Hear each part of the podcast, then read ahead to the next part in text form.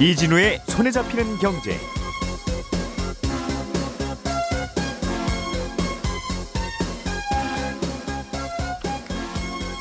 안녕하십니까 이진우입니다. 아파트를 청약할 때 에, 보통 때보다 2, 3년 먼저 앞서서 청약을 할 수 있도록 하는 걸 사전 청약이라고 합니다. 정부가 이 사전 청약 물량을 지금 진행 중인 사전 청약, 청약 예정 물량 6만 호보다 훨씬 더 늘리기로 했습니다. 집을 사려고 계획하는 분들이 분양을 미리 받으면 이제 주택 매수 행렬에서 빠져나가기 때문에 집값 안정 효과가 생길 거라는 게 정부의 생각이자 의도인데 잠시 후에 어제 발표된 사전 청약을 늘리는 내용들 자세하게 정리를 해드리겠습니다. 직장인이 회사를 다닐 때 받은 경영성과급은 퇴직금을 계산할 때 통상임금에 포함할 수 없다는 법원의 판결이 나왔습니다. 매달 정기적으로 지급되는 임금과 가끔 지급되는 성과급은 다르다는 판단인데 이게 회사마다 좀 사정은 좀 다를 것 같긴 해요. 어떤 점이 다르다는 건지 법원의 입장을 잠시 후에 살펴보겠습니다.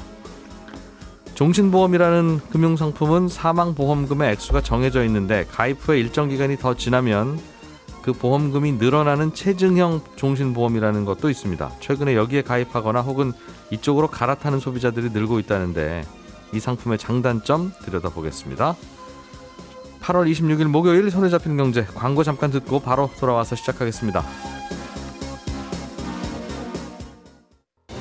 우리가 알던 사실 그 너머를 날카롭게 들여다봅니다. 평일 아침 7시 5분 김종배의 시선 집중.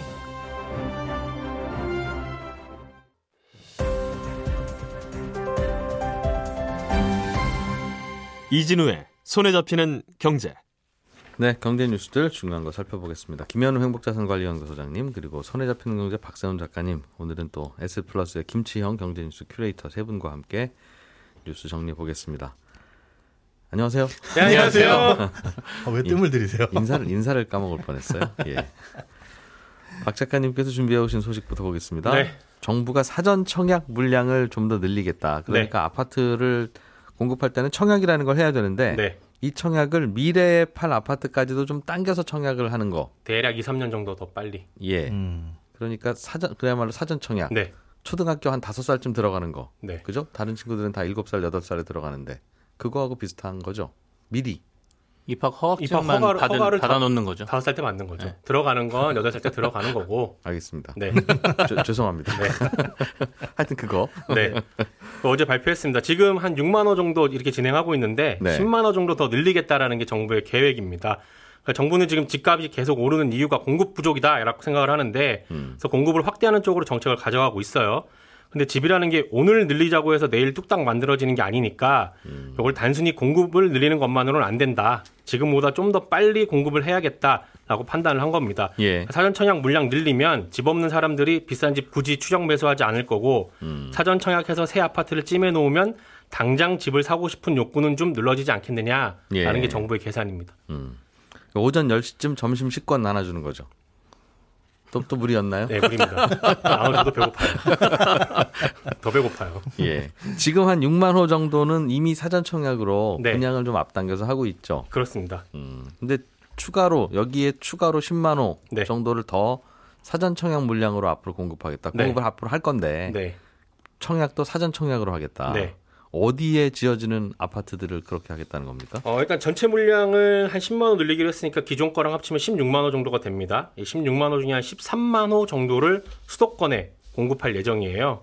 음. 어, 최근 5년간 수도권 공급 민간 물량 보니까 대략 한 11만 호였거든요. 예. 정부 계획대로 하면 5년 평균보다는 조금 더 많이 공급되는 거긴 합니다. 음. 그럼 이 10만 호라는 거는 도대체 어디서 나오는 물량이냐? 예. 6만 호는 지금 정부가 진행하는 물량이거든요. 나라 땅에다가 정부가 아파트 짓고 그걸 사전 청약으로 분양하는 건데 삼기 신도시가 그런 거군요. 그렇습니다. 그렇죠? 예. 정부가 2월 4일에 발표한 대책 중에 공공주택 복합 사업이라는 게 있었어요. 이거 예. 낙후된 지역에 정부가 사업자로 들어가서 아파트 짓는 건데 공공 재개발. 네, 예. 쉽게 얘기하면 예. 여기에서 공급되는 물량도 사전 청약으로 진행하겠다는 거고요. 이 물량이 대략 한 1만 4천 호 정도 됩니다. 이건 주로 이제 서울 같은 지역이.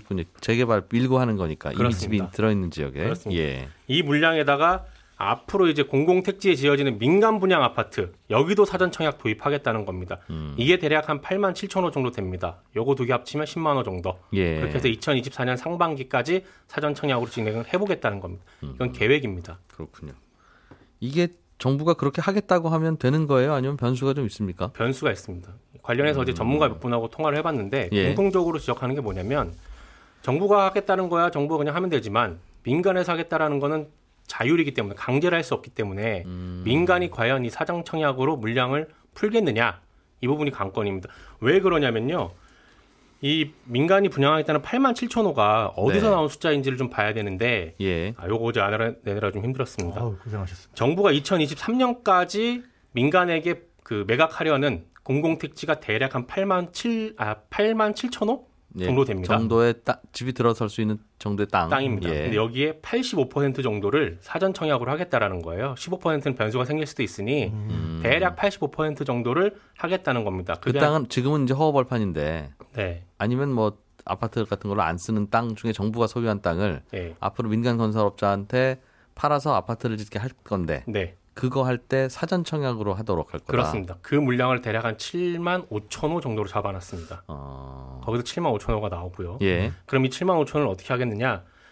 아, 그 분양 받아서 아, 땅 매각한 후에 네. 사, 6개월 내에 사전 청약을 저희가 진행하겠습니다라고 약속하는 민간 건설사한테 주겠다는 거예요. 이 땅을. 아, 음... 그 약속 안 하면 이 땅 안 주고 네. 하겠다라는 약속한 곳만 주겠다는 겁니다. 음... 그게 7만 5천 호고요. 예. 이미 땅을 산 건설사들 있지 않겠습니까? 샀는데 예. 아직 아파트 안 짓고 있는 데들. 예. 거기를 설득해서 음... 너희들 여기 사전 청약 좀 해보겠니? 만약에 사전 청약을 하게 되면 예. 나중에 공공택지 매각할 때 너희들에게 인센티브를 좀 주마. 음... 라고 해서 받아낼 수 있는 물량이 대략 한 1만 2천 호 정도. 그렇군요. 그렇게 나옵니다. 그거 두 개 합치니까 8만 7천 호 정도가 되는 될 거예요. 예. 그렇다면 이 8만 7천 호를 과연 민간 건설자들이 할 거냐 안 할 거냐. 이게 지금 변수죠. 음. 네. 정부 입장에서는 할 거라고 생각하고 8만 7천 호 공급될 예정입니다라고 얘기는 했는데 예. 민간 건설사가 과연 이걸 할 것이냐. 여기 변수로 남아 있는 겁니다. 사전 청약을 할 때 이미 분양가 정해서 그 분양가에 분양해야 된다면 민간 건설업자는 아이 좀 저희들은 기다렸다가 비싼 분양가로 하겠습니다 할 수 있는데 네. 이 사전 청약이라는 게 분양가가 확정되는 게 아니라 분양가는 본 청약 때 확정되는 거고 네. 그야말로 어, 번호표만 뽑는 거잖아요. 네. 어, 확실히 우리가 하- 해주긴 해줍니다. 네. 정확한 가격은 모르지만 괜히 줄 서서 기다리지 마세요 하는 네. 거니까 뭐 못할 것도 없는 것 같긴 한데 불리하지는 않잖아요. 민간 네. 건설 회사들도. 그렇긴 하죠. 음. 이러면 소비자들은 뭘 좀 알아두면 됩니까? 아 그렇게 하는구나 이렇게 알아두면 되나요? 어, 그것도 있, 아, 그 사전 청약 관련해서는 예. 어, 전에 한번 김현우 소장이 자세히 설명한 놓은 게 있어요. 예. 그걸 좀 참고하시면 좋을 것 같고 음. 공공에서 진행하는 거하고 민간에서 진행하는 거하고 가장 큰 차이점이 하나 있습니다. 어제 발표된 거에 보도자료 구석에 서- 적혀 있는데 예. 지금 진행 중인 그러니까 정부가 주도하는 공공 분양 사전 청약은요 당첨이 돼도 다른 일반 분양 아파트에 사- 청약을 넣을 수가 있어요. 음, 번호표만 받았을 뿐이니까 네, 청약 나는 통장이 살아 있는 겁니다. 예, 예. 다만 다른 사전 청약은 못하지만 다른 일반 분양 아파트는 할 수 있어요. 음. 예. 민간에서 진행하는 건요. 사전 청약 당첨되는 순간 그 청약 통장이 죽습니다. 어허. 아 똑같이 사전 청약을 해도 네, 그것도 번호표일 뿐인데 네, 안 됩니다. 어, 다른 데 청약 예. 못하게 막아놨습니다. 본청약하고 동일한 효과가 주어지는. 그렇습니다. 음, 그 민간 건설 회사가 하는 사- 사전 청약을 할 리가 없다고 생각하고 제도를 만들었군요. 어, 이거 굉장히 근데- 주의하셔야 될 네, 거예요. 어제 국토부한테 전화를 해보니까 예. 왜 이렇게 하시는 거예요?라고 물었더니 혹시 미분양이 날 수도 있으니 아, 어, 그 아, 부분에 경우에는 다른 아파트로 갈아타면 네. 건설사 입장에서는 예상하지 못한 미분양 위험 떠안아야 되니까 아. 이런 제한을 뒀다라는 게 국토부의 그러니까 설명입니다. 사전 청약으로 다 그냥 도장 찍고 계약하는 거면 괜찮은데 네. 말 그대로 찜만 해두는 거니까 찜 해놓고 또 다른 데 아, 가시면 우리는 그럼 갑자기 미분양 생기는 건데 그렇게 아 그게 이제 업, 민간업자들이 좀 불리하다고 생각하는 부분이군요. 그럴 수 있습니다. 음. 그리고 사전 청약 당첨됐다가 네, 당첨된 거 지위를 포기해 버리면 네. 청약 통장 다시 살아납니다. 아 민간도. 네, 민간도 살아난 겁니다. 음. 그런 구조로 되어 있습니다. 그렇게 요건 좀 해서 알아두셔야 되고 좀 전에 미분양 말씀하셨는데 미분양에 대한 위험은 정부가 약간 좀 분산시키려고 한 건 뭐냐면 음. 사전 청약으로 진행되는 물량 중에 한 70% 정도는 만약에 미분양이 나면 정부가 사주는 걸로 사가지고 갖고 있다가 네. 임대를 하든지 아니면 다시 민간에게 팔든지 음. 하는 방식으로 분산을 좀 시키고 있긴 합니다. 그렇군요. 일부에서는 걱정 내지는 약간 또 냉소적으로 듣- 접근하면 네, 이게 없는 아파트 갑자기 만드는 게 아니라 그렇죠. 미래에 지금 고등학생들한테 나눠주려고 하는 아파트를 네, 형들이 뺏어가는 거다 지금. 그리고 전체 물량이 이렇다고 더 늘어나는 게 아니고 네, 어 그냥 잠깐 먼저 좀 공급이 됐다가 나중에 안 되는 조삼모사인데 네. 뭐 이래가지고 장기적으로 집값이 뭐 안정이 되겠습니까? 하는 네. 그런 그런 걱정도. 있더군요. 그런 우려도 있고 어제 들었던 어떤 우려 중에 또 하나는 뭐였냐면 예, 사전 청약으로 찜을 해놓으면 예. 그럼 그 사람들은 본청약에서 들어갈 때까지는 무주택을 유지해야 되기 때문에 네. 그럼 그분들이 어디로 가겠느냐 결국은 전세나 월세로 갈 수밖에 없는데 음. 이렇게 되면 전세에 대한 수요는 더 올라갈 수밖에 없고 예. 그럼 전세 시장의 혼란이 더 커질 수도 있다 라는 우려를 하는 분도 있었습니다. 그러게요. 요즘 같은 상황에서 걱정할 문제까지는 아닌데 이렇게 다들 찜을 해서 번호표를 갖고 있으면 이제 어, 내 집 마련 안 해도 되겠다 하는 분들이 늘어나면 시장에서는 집 사러 돌아다니는 분들이 줄어들게 되고 네. 그러면 건설업자들은 나 이제 아파트 장사 못 하겠네 싶으면 또 공급이 축소되기 시작해서 네. 과도하게 어, 괜히 먼저 그런 걱정도 있겠는데 지금 그런 걱정할 때 아니라는 거죠 일단 그렇습니다. 음, 불 꺼야 되는데 지금 벽이 좀 젖, 젖지 않을까요? 뭐 이런 그런 걱정할 때 아니다 하는 네. 얘기예요. 김치영 큐레이터가 들고 오신 네. 소식도 재밌습니다. 근로자들이 퇴직금을 산- 받을 때 그 퇴직금 산정할 때는 네네. 이제 한 달 월급에 30년 근로 근소하셨으면 근속하셨으면 30개월치 월급 맞습니다. 이제 네. 곱해서 30을 곱해서 주는데 네네. 그 통상 임금 월급을 계산할 때는 성과급 보너스도 넣는 거죠. 네. 그걸 이제 어떤 걸 넣고 어떤 걸 안 넣을 거냐. 이거 이걸 가지고 많이 다툼도 있고 소송도 가는데 이번에 소송에서 좀 새로운 다른 내용이 나온 모양이에요. 어, 퇴직금 관련해서 이제 이 경영 성과금을 퇴직금 산정에 넣어야 되느냐 말아야 되느냐 문제를 가지고 소송들이 생각보다 꽤 많습니다. 네. 그러니까 우선 퇴직자들이 회사를 대상으로 이제 소송을 제기하는 경우가 주고요. 음. 이 소송의 결과에 따라서 최근에는 노조들이 지금 현재 근무하고 있는 직원들의 퇴직금 계산 앞으로 이제 퇴직할 네. 사람들 계산에 예. 이걸 넣어달라고 요구하는 사례들도 지금 나오고 있거든요. 그래서 음. 대표적인 게 이제 그 삼성전자와 LG 디스플레이 퇴직자들이 제기한 소송이 대표적인데 예. 어, LG 디스플레이 퇴직자들이 그 제기한 소송에서 법원이 기업의 손을 들어줬어요. 그러니까 퇴직금 산정에 이 경영 성과급을 넣지 않아도 된다. 음. 이런 결과가 어제 나왔거든요. 네. 그렇다 보니까 그 연관된 소송들에 이제 이게 영향을 미칠 것이다. 이런 얘기가 지금 뉴스들에 쏟아지고 있는 것이죠. 그 경영 성과급은 대개는 연말에 네네. 성과에 따라서 주는 보너스인데 네네. 예를 들면 한 달 월급이 100만 원이고 연말에 성과급으로 1,200만 원이 나왔다. 네. 그러면 이분은 1,200만 원을 1년 12달로 나누면 그것도 100만 원이니까 예. 한 달에 200만 원 월급을 거다. 200만 원 받은 근로자라고 간주하고 네. 퇴직금을 계산해서 30년 근속하셨으면 30개월치 곱하기 200만 원. 네. 이걸 하라는 게 그동안의 방, 방식이었는데 그동안의 방식은 아니었고요. 예. 이게 상황에 따라서 조금씩 해석이 달랐습니다. 그 그러니까 이제 1200만 원이 네, 이게 소송이 이렇게 본격적으로 진행된 이유는 공공기관에서 시작됐거든요. 그러니까 예. 공공기관 같은 경우에는 경영 성과를 평가하기 위해서 공공기관 관리법에 1년의 전체 성과를 평가한 다음에 A, B, C, D 뭐 이런 등급으로 나누고 성과급을 이렇게 지급해라라고 명확하게 기준이 제시돼 있습니다. 예. 그렇다 보니까 공공기관들은 이건 지속적으로 나오는 거고 명확하게 기록이 돼 있는 거니 음. 이 성과급은 임금으로 보자. 라고 해서 퇴직금을 계산할 때 음. 대법원 판례가 이미 나와버렸습니다. 도저히 안 받을래 안 받을 수 없는 성과급은 네네. 사실상 월급이다. 예, 월급이다. 그래서 음. 대법원 판례가 2018년도에 나왔거든요. 네. 그래서 공공기관은 이걸 퇴직금으로 계산을 하고 있어요. 음흠.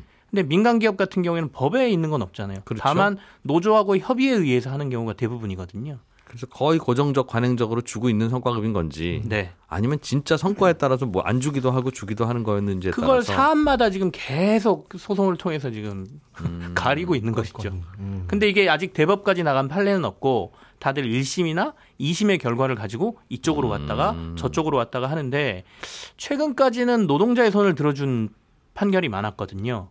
근데 음. 이번에 LG 디스플레이 판결이 기업 쪽으로 들어갔다라는 것이죠. 이거는 법원이 노동자 편에 서느냐 기업 편에 서느냐가 아니라 그 사, 회사가 어떤 네네. 회사는 겨- 성과급을 지난 30년 동안 매년 거의 대부분 비슷한 금액으로 줘왔다. 네네. 이런 회사가 있고 또 올, 올해는 줬다가 내년에는 또 못 줬다가 그 다음엔 줬다가 이렇게 불규칙한 성과급을 주는 회사가 있다면 네, 맞습니다. 둘 다 서로 성격이 다른 거라서 이번에 LG 디스플레이는 좀 불규칙하다고 본 거예요. 그러면 그렇습니다. LG 디스플레이 같은 경우에는 2006년도, 2008년도, 2009년도 이렇게 한 세 차례 정도 예. 경영 성과가 좀 안 좋으면서 음. 아예 지급을 안 한 사례가 있어요. 그렇다 보니까 예. 법원에서는 이거는 지속적으로 보기가 힘들다라고 음. 얘기 해석을 내렸고요. 회사 네. 입장에서도 경영 성과라는 건 말 그대로 경영 성과에 따라서 이익이 많이 나면 주는 것이지 예. 이걸 임금으로 보기는 힘들다 이렇게 주장을 한 음, 것이죠. 그래서 이분의 평소 월급을 계산할 때 그것까지 넣어서 계산해서는 안 된다는 게 회사 쪽의 주장이고 네, 그렇습니다. 어, 상여급도 사실 월급이지라고 해서 그것도 포함시키자는 네, 네. 게 노조의 주장이었는데 이번에는 법원은 회사 쪽 말이 좀 더 옳은 것 같다고. 예. 근데 이제 이전 사례를 보면 현대해상하고 예. 삼성전자의 1심 판결이 노동자의 손을 들어준 사례가 있거든요. 근데 음. 그거 같은 경우에는 이제 노조하고 협의에 의해서 매년 정기적으로 지급한 성과급들. 그러니까 음. 12년 이상 계속해서 네. 꾸준하게 지급된 성과급들은 이거는 임금으로 봐야 되지 않느냐는 해석이 내려졌습니다. 음. 그래서 지금 기업들의 움직임은 SK 하이닉스, 삼성전자 등의 노조가 네. 이것과 관련돼서 소송을 제기를 이미 SK 하이닉스는 했고요. 음. 삼성전자는 10월쯤에 할 거다라고 지금 선언을 한 상태여서 예.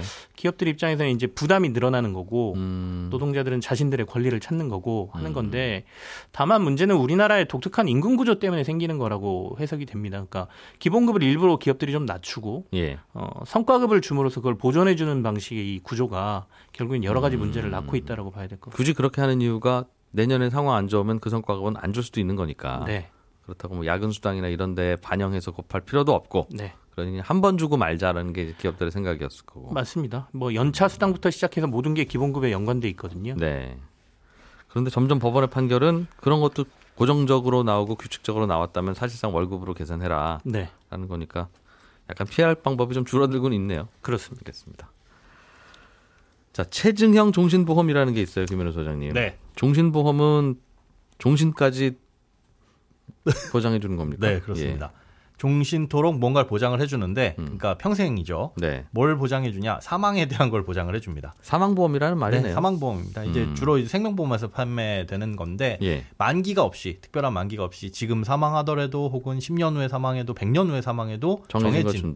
예, 사망보험금을 준다. 음. 그런 건데, 이런 일반적인 종신보험은 사망보험금이 일정하게 유지가 됩니다. 음. 음, 그런데 아주 오랜 시간이 지나면 이율에 따라서 사망보험금이 조금 올라가기는 하는데, 음. 그게 이제 이율에 따라서지 확정된 금액도 아니고요. 네. 그리고 뭐 무시해도 될 정도로 사실은 되게 미미합니다. 정해진 보험금이 있다. 그럼 이 가입한 분은 그 어떤 일이 있어도 이 보험금은 한 번은 받겠네요. 네, 그렇습니다. 누구나 한 번은 죽으니까. 그렇죠. 그게 크게 늘어나지도 않고요. 예. 그런데 어, 지금 이슈가 되고 있는 체증형 종신보험 같은 경우에는 가입 후에 일정 시점이 지나가게 되면 보험금이 확정적으로 눈에 띄게 크게 증가합니다.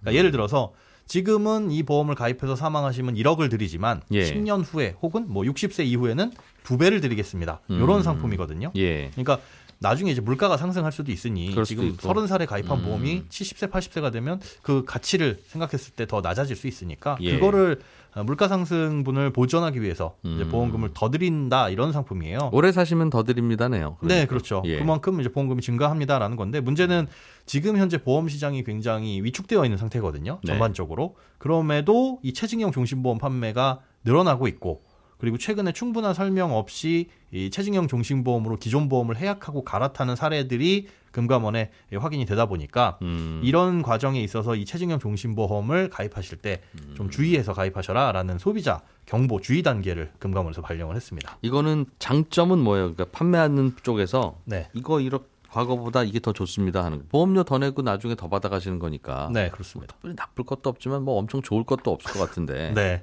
뭐가 좋다고 어, 강조를 하는 거예요? 보험, 말. 지금 말씀하신 것처럼 보험금이 더 나온다. 물가 상승을 해지할 수 있다 라는 건데요. 예. 그렇게만 보자면 사실 기존 종신보험 그럼 돈 좀 더 내고 가입하는 거 아닌가? 그 60세부터 더 많은 보험금을 받고 싶으면 60세 종신보험 하나를 더 들면 되잖아요. 뭐 그런 그런 예, 느낌이죠. 예. 그런데 기존 걸 굳이 해약하고 갈아타는 과정에서 문제가 생길 수 있다는 거고 이게 더 좋아 보일 수 있는 게 뭐냐면 아. 예. 사실은 보험료가 기존에 내던 게 10만 원이고 이걸 봤더니 한 15만 원이더라. 음. 네. 비싼 만큼 더 내는 거네라고 생각을 더 받는 거네라고 생각을 할 수 있지만 네. 그걸 교묘하게 감출 수 있다는 거죠. 예를 들어서 아, 기존의 보험이 일반 보험이고 새롭게 권유를 받은 체증형 보험이 만약에 저해지 환급형으로 권유를 받는다면 음. 이게 좀 달라집니다. 그러니까 저해지 환급형은 뭐냐? 해약을 해도 해약 환급금이 일반 보험에 비해서 한 50% 이하 수준인 그 대신 보험료가 싸죠. 싼, 그렇습니다. 음. 아, 한 15에서 30% 가량 싼데 아, 예를 들어 지금 기존에 가입한 보험이 사망보험금 1억을 주는 종신보험인데 보험료가 30만 원이라고 가정을 할게요. 그런데 20년 후에는 1억 5천을 주는 체증형 보험이 어, 가입하면 30만 원이 아니라 35만 원이면 됩니다. 그러니까 음. 보험금은 50%를 더 받는데 보험료는 한 5만 원 정도만 더 내면 됩니다라고 한다면 이게 월등히 좋아 보이잖아요. 네. 그런데 기존 게 일반 보험이고 새로 가입하는 음. 보험이 저해지환급형으로 한다면 이런 설계도 가능하고 음. 또 납입 기간을 늘리면 오히려 보험료가 더 싸 보일 수도 있어서 그래서 싼 게 비지떡인데 그렇죠. 비지떡 결합형 보험인데 아니면 사실은 싼 게 아닌데 음, 네, 싼게 아닌데 그냥 당장에 월 보험료만 싼 것처럼 느껴져서 가입을 할 수가 있다는 게 우려되는 거고 네. 둘 중에 뭐 하나를 고르라고 한다면은 뭐가 좋고 나쁨이 없으니까 그거는 음. 뭐 선택하기 나름인데 다만 기존 기존 것도 나쁘지는 않은 건데 굳이 깨고 가입해야 되는 상황이 온다면 그, 그렇죠. 판단은 좀 잘못된 판단인 것 같다. 맞습니다. 그 해지하는 거 외에도 다른 방법들이 있으니까요. 음, 그래서 그 설명을 요즘 그래서 보험 가입 대부분 다 되어 있다 보니까 맞습니다. 기존 보험 깨야 되는 설명을 해- 하지 않으면 보험을 판매하기가 쉽지 않은 모양이에요. 네, 사실은 이 새롭게 가입을 하는 사람들은 새롭게 태어나는 아이들밖에는 없죠. 대부분 음. 사람들이 보험을 가입했기 때문에 예. 요즘에 얘기하는 뭐 보험 리모델링이라는 것도 기존의 보험을 해약하고 새로운 보험을 음. 가입하는 게 대부분입니다. 그렇군요. 근데 원칙적으로 봤을 때 에, 그렇게 보험을 깨고 새로운 보험을 가입하는 걸 이제 승환 계약이라고 하는데 음. 부당한 승환 계약은 소비자에게 이제 금지하도록 되어 있어요. 예. 그러니까 제대로 된 설명을 안 하거나 음. 아니면 어, 설명을 했다고 하더라도 뭐 단기간 내에 해약을 하게 만드는 그런 상황들은 금지를 하고 있는데 문제는 이렇게 부당 승환 계약을 했을 때 어, 소비자가 그걸 인지하면 그렇게 그런 계약을 한 이후에 혹은 기존 보험을 해약한 이후에 6개월 이내에 청구를 하면 기존 보험을 살려낼 수 있습니다. 해약을 했더라도. 그거 가, 그거 해약하느라고 새로 가입한 보험도 마음대로 깰 수 있어요. 예, 그것도 그냥 손해 없이 아, 취소가 돼요. 원상 복구. 예, 이건 법에서 보장을 하고 있습니다. 아, 그러니까 어떤 보험 새로 가입하고 네. 다른 거 깼다. 네. 그럼 그 되돌 그렇죠. 두 가지는 시간을 되, 되, 되돌릴 어, 수가 6개월 있도록 전 타임머신으로 항상 돌아갈 수 있다. 맞습니다. 어. 다만 그게 지금 법에서는 어떻게 되어 있냐면 같은 보험사에 한정하고 있어요. 그런데 보험 리모델링이라는 거는 A 보험사에서 B 보험사로 갈아타는 경우가 많잖아요. 물론 아, 그렇지, 현장에선 그렇지. 민원을 걸면 민원을 내면 해주는 경우가 많이 있습니다. 음. 하지만 법에서 이렇게 되어 있기 때문에 반드시 이거 보호받습니다라고 말씀하기엔 좀 어, 문제가 있어서 그 부분은 좀 참고를 하셔야 A. 생명 걸 깨고 A 생명에 새로운 걸 가입했다면 그건 네. 원상 복구 되는데 예. A 생명 거 빼고 B 생명 거 가입했으면 그것도 골치 아픈 그렇죠. 법에선 보호해주지 않는다라는 겁니다. 해주지 그냥 같은 컨셉인데. 그래서 이 부분은 좀 보완이 필요한 음. 것 같습니다. 김현우 소장님이 나중에 해주세요. 큰 인물 되실 거니까. 네, 손에 잡히는 경제 마치기 전에 예, 안내 방송 하나 해드리겠습니다. 어, 얀센에서 만든 얀센 백신은 한 번만 맞으면 되는 백신으로 알려져 있는데 혹시 이거 맞으셔야 될 필요가 있는 분들은 어, 관할 보건소에 연락을 하시면 어, 대상이 될 경우에 가능할 수도 있다고 어, 행정안전부에서 이거 좀 알려달라고 부탁이 들어왔네요. 예, 그렇게 연락해서 알아보시면 되겠습니다. 네, 손에 잡히는 경제 예, 11시 5분에 저희는 다시 올 거고요. 아침 방송은 여기서 마무리하죠. 어, 들어주셔서 고맙습니다. 이진우였습니다.